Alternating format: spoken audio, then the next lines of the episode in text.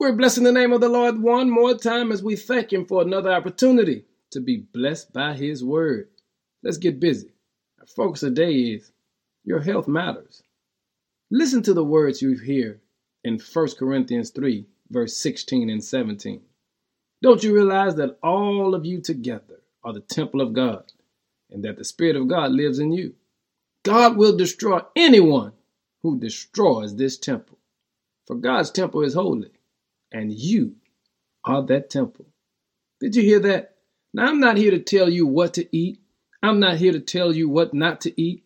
I'm not saying go fast, go go on no diet. I'm not saying go to no exercise and gym and all of that. But I am trying to get us to understand your health matters. You see, you cannot reach or fulfill the potential that God has placed in you if you are not physically fit.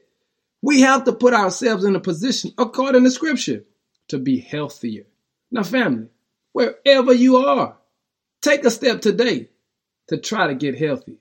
You see, a healthy body is critical to the preparation and execution of the various activities and ministry opportunities that the Lord will give us. And you need a healthy body to fulfill your eternal destiny and achieve God's best for you. Hey, family, I need you to be serious about this. We are made up of body, spirit, and soul. And we'll look after our spirit and even look after our soul. But so many of us will neglect our body. Today, I challenge you take a step to get healthier because your health matters. Give God some glory today. So we thank Him one more time. In Jesus' name, amen.